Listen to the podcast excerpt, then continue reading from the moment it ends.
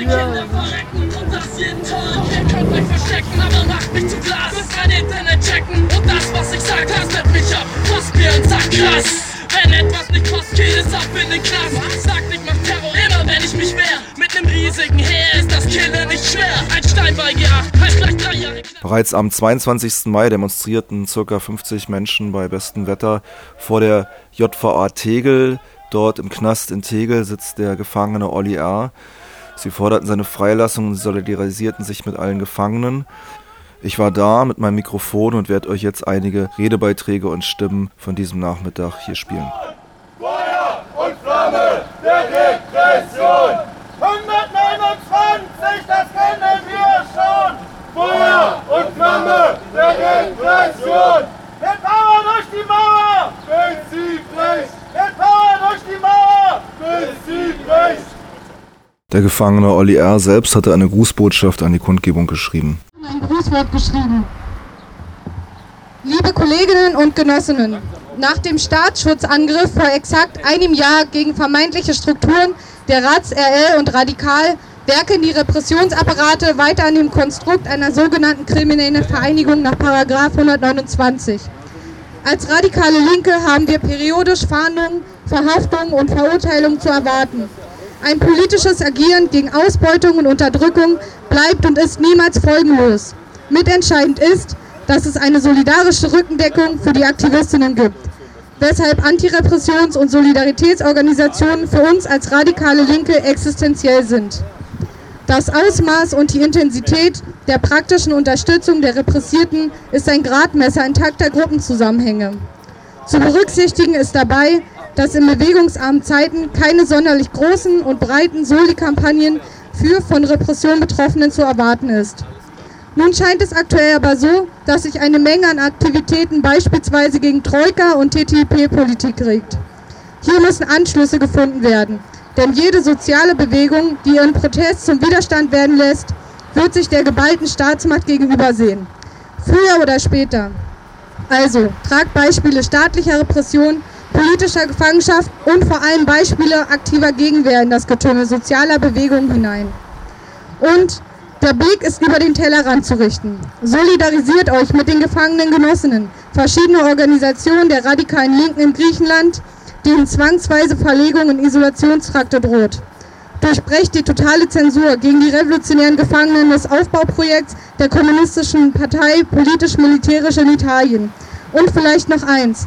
Macht Antirepressionsarbeit zu einem Bestandteil eurer politischen Betätigung als radikale Linke. Glück auf. Olli Gefangener nach 129 aus dem MG-Verfahren. Freiheit für Olli! Freiheit für Olli! Freiheit für Olli! Freiheit für Olli! Freiheit für alle Gefangenen! Olli R. ist nicht nur angeklagt und verurteilt im sogenannten MG-Verfahren vor einigen Jahren. Er gehört auch zu einer Gruppe von Leuten, die seit circa einem Jahr sich mit einer Anklage nach Paragraph 129 konfrontiert sehen. Und eine Sprecherin ging hier auf diese politische Repression etwas genauer ein. zu zerstören. Doch wir lassen uns weder zerstören noch einschüchtern. Fakt ist, dass der Staat vor allem mit Hilfe der Paragraphen 129 a und b seine Datenbanken über revolutionäre Aktivistinnen auffüllen will, während der Verfassungsschutz die Faschisten des nationalsozialistischen Untergrundes aufgebaut und geschützt hat. Es wird weiterhin stetig Angriffe auf linke und fortschrittliche Organisationen geben. Unsere dringende Aufgabe ist es, uns darauf vorzubereiten und uns dagegen zu rüsten. Solidarität muss praktisch werden. Das heißt, wir müssen versuchen, Angriffe der Reaktion auf uns, ob vom Staat oder den Faschisten, gemeinsam abzuwehren. Es heißt auch, sich zu vernetzen, solidarisch sein, immer wieder und pausenlos Widerstand leisten.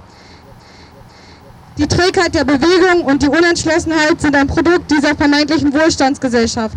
Als Teil einer internationalen Widerstandsbewegung können und wollen wir uns es nicht leisten, nur in unseren Wohnzimmern zu sitzen und darüber zu diskutieren. Wir müssen hier auf die Straße gehen und unsere Wut nach draußen tragen. Solidarität heißt auch hier gegen Krieg und Imperialismus zu kämpfen. Dieses unmenschliche System braucht Kneste, um Menschen, die für die Herrschenden unbequem werden, einzusperren, mundtot zu machen, zu brechen und zu maßregeln, damit sie sich wieder als profitable Arbeitskraft in das kapitalistische System eingliedern können. Wir werden heute nicht nur die Gefangenen des Tegeler Knastes grüßen.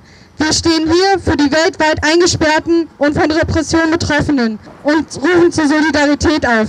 Wir stellen diesem System, dieser Klassenjustiz mit ihren Richtern und Henkern unsere Solidarität und Entschlossenheit entgegen. Hoch die Solidarität, es liebe der Widerstand. Das Netzwerk Freiheit für alle politischen Gefangenen gab einen Überblick über verschiedene politische Gefangene in Europa und darüber hinaus. Dem Tag der politischen Gefangenen wurde durch das Netzwerk Freiheit für alle politischen Gefangenen und das Gefangeneninfo eine Kampagne unter dem Namen Den Gefangenen eine Stimme geben initiiert. Es sind Gefangene, die wegen ihrer politischen Aktivitäten eingesperrt wurden und die auch im Knast nicht aufhören, Widerstand zu leisten und sich gegen Unterdrückung einzusetzen. Wir wollen diese Gefangenen mit ihren eigenen Worten kurz vorstellen. Marco Kamenisch. Aller Tod, alles Leiden, alle Gefangenschaft aller Genossinnen, Menschen und Völker für Freiheit, Gerechtigkeit, Würde und Leben ist die wachsende Kraft und Pflicht unserer empörten Herzen, die wachsende Kraft unserer Stimmen, unserer, unseres Willens zum Widerstand. Marco ist politischer Gefangener in der Schweiz und seit über 20 Jahren inhaftiert. Aufgrund seiner ungebrochenen Identität wird er weiterhin weggesperrt. Sadi Ospulat. Die größte Terroristin ist die NATO, die als Verbrecherorganisation gegen die Völker gegründet wurde, Länder besetzt, Millionen Menschen ermordet und hinterhältig und niederträchtig Massaker begeht. Sadi ist seit Mai 2010 weggesperrt. Er wurde nach dem Paragraph 129b wegen der angeblichen Mitgliedschaft in der DRKPC zu über sechs Jahren Haft verurteilt. Thomas Meyer-Falk. Das Gefängnissystem versucht Menschen zu zermürben oder auch zu zerbrechen. Wer sich hiergegen wehrt, hat hinter Knastmauern besondere Herausforderungen zu meistern. Thomas ist Redskin und seit 1996 inhaftiert wegen eines Banküberfalls, dessen Geld für linke Projekte gedacht war. Cengiz Urban. Da, wo die Solidarität herrscht, kann es keinen Egoismus geben. So stark die Kollektivität wächst, so schwach wird auch die Konkurrenz. Genau das ist auch der Schutz und die Barrikade vor der Verelendung. Cengiz ist seit November 2008 weggesperrt. Er wurde nach 129b wegen der angeblichen Mitgliedschaft in der DHKPC zu fünfeinhalb Jahren Haft verurteilt. George Ibrahim Abdallah. Ich werde nichts bereuen, ich werde keine Kompromisse eingehen und ich werde weiterhin Widerstand leisten. George ist seit 30 Jahren in Frankreich hinter Gittern. Er ist Kommunist, Revolutionär und aktiv im Kampf um die Befreiung von Palästina und dem Libanon. Güler Ferit Ünsal. Freiheit für alle politischen Gefangenen. Paragraph 129b abschaffen. Isolationshaft ist Folter. Güler Ferit ist seit 2011 weggesperrt. Sie wurde nach Paragraph 129b wegen der angeblichen Mitgliedschaft in der DRKPC zu sechseinhalb Jahren Haft verurteilt. Oliver Rast. Das solidarische Band drinnen und draußen enger knüpfen. Olli ist Gefangener aus dem MG-Verfahren. Ebenfalls ist er ein Beschuldigter im RAZ-Verfahren. Gabriel Pondo da Silva. Die Anarchie wird den Zustand der Dinge, die uns ersticken und erdrücken, erneut mit Fußtritten verjagen, um zu widerstehen und immer Widerstand zu leisten. Gabriel ist spanischer Anarchist. Er ist seit knapp 20 Jahren in Spanien weggesperrt. Yusuf Tasch, ich bin mit euch. Unsere Gefangenschaft ist die Gefangenschaft von Demokratie sowie politischen Rechten und Pflichten. Yusuf ist seit Juni 2013 wegen angeblicher Mitgliedschaft in der DRKPC inhaftiert. Er wurde nach einem 50-tägigen Hungerstreik von Österreich nach Deutschland ausgeliefert. Andreas Stauffacher. Solidarität ist praktisch oder sie ist es nicht. Andi ist politischer Gefangener aus der Schweiz und Teil des Aufbauprozesses der Roten Hilfe International. Munir Abu Jamal. Das Gefängnis ist ein, Sek Sekund ein sekundenschneller Angriff auf deine Seele, ein alltäglicher Abbau von dir selbst, ein unterdrückender Stahl Backsteinschirm, der Sekunden in Stunden und Stunden in Tage verwandelt. Munir ist seit 30 Jahren in den USA weggesperrt. Er war Teil der Black Power Bewegung und setzt sich für die Rechte der Mitgefangenen ein. Özkan Güzel. Was habe ich verbrochen? Habe ich gestohlen? Habe ich Drogen benutzt oder verkauft? War ich korrupt? Ich habe in Deutschland gegen Ausländerfeindlichkeit und Rassismus gekämpft. Özkan ist seit Juni 2013 wegen angeblicher Mitgliedschaft in der DRKPC inhaftiert. Mustafa Doğan. Die Paragraphen 129a und b verhindern, dass unsere Meinung frei geäußert werden kann. Das zeigt, dass die BRD immer reaktionärer wird. Mustafa ist seit Juni 2013 wegen angeblicher Mitgliedschaft in der DHKPC inhaftiert.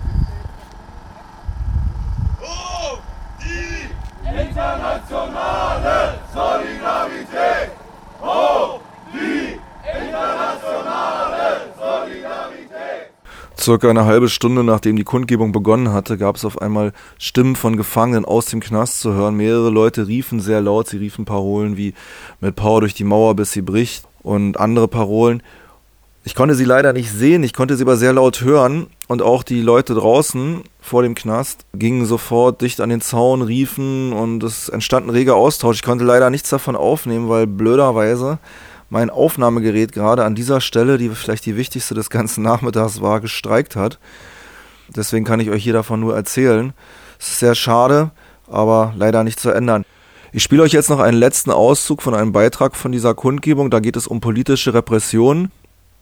Das war mein Bericht über die Knastkundgebung vor der JVA Tegel am 22. Mai 2014 in Berlin. die gegen die alltägliche Ausbeutung und Unterdrückung kämpfen, verfolgt und mit Repression überzogen.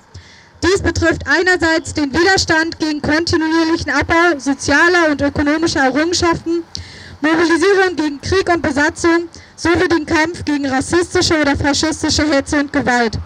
Vor allem jedoch gegen diejenigen, die eine revolutionäre Perspektive und Praxis entwickeln und diese vorantreiben, sehen sich der Verfolgung durch den Staat ausgesetzt. Zum Standardrepertoire der Verfolgung gehören neben schikanösen Kundgebungs- und Demoauflagen Personenkontrollen, dem flächendeckenden Abfilmen von Demozügen oder der willkürlichen Festnahme von Teilnehmerinnen auch die Anklagen und Inhaftierung von Aktivistinnen. Das erklärte Ziel ist folgendes. Der politische Protest und die politische Perspektive soll entweder in staatlich regulierte Bahn gelenkt oder eben durch die wiederholte Kriminalisierung geschwächt und letztendlich durch Haftstrafen verhindert werden. Freiheit alle!